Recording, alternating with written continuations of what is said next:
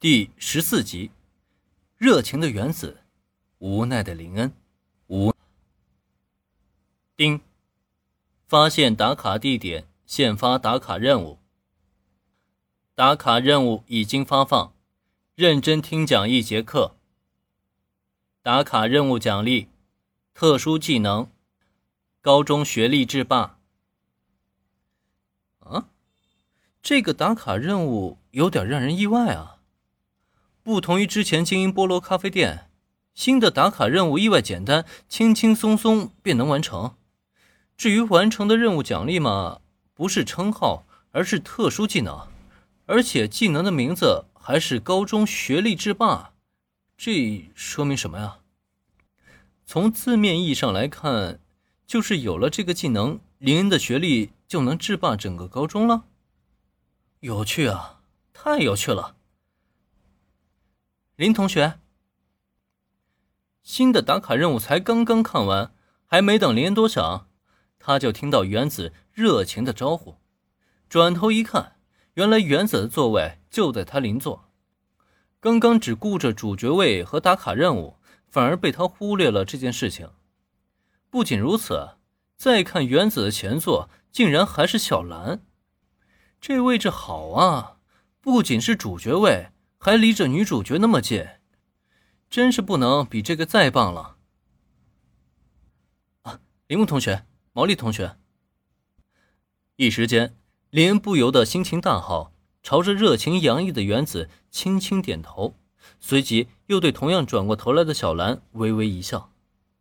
毕竟大家都认识嘛，在教室重逢，当然也要打个招呼了。可也正是因为这声招呼，却让那些一直关注着林恩的女生们炸开了锅。哎，林同学竟然认识小兰和原子，他们是熟人吗？啊，这可不妙啊！小兰就不必说了，高颜值、高武力，即使在女生之中也有着相当的人气。至于原子嘛，虽然戴着发箍导致颜值略逊色，但奈何人家有超能力啊！在这两位面前，她们这些普通女生根本看不到任何的优势。难道心中憧憬的美好恋情还没等开始，就在这一刻宣告夭折了吗？林同学，你刚转过来，还没有课本吧？如果不介意的话，咱们一起看呀。周遭女生们怨恨的目光，原子压根就没有去在意。此时的他只想着怎么才能跟男神的关系更进一步，究竟怎么才能达成心愿呢？在看到林恩只从书包里拿出笔记本和文具以后，原子的眼睛顿时一亮。林同学才刚转学过来，课本都还没有发放，这不就是他铃木原子的好机会吗？啊，这也太麻烦铃木同学了吧！原子的热情让林恩明显有些招架不住，虽然他也承认对方是个漂亮妹子，但奈何他的目标从一开始就没有放在她的身上。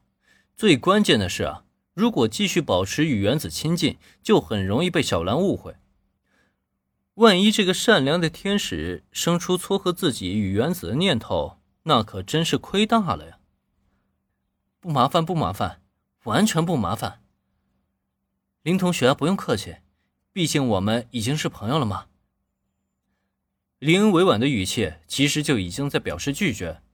遗憾的是，原子好像根本就没有听出来，不仅主动将桌子搬到林恩旁边，还顺便一拉椅子，那距离啊，真是差点就靠在林恩身上了。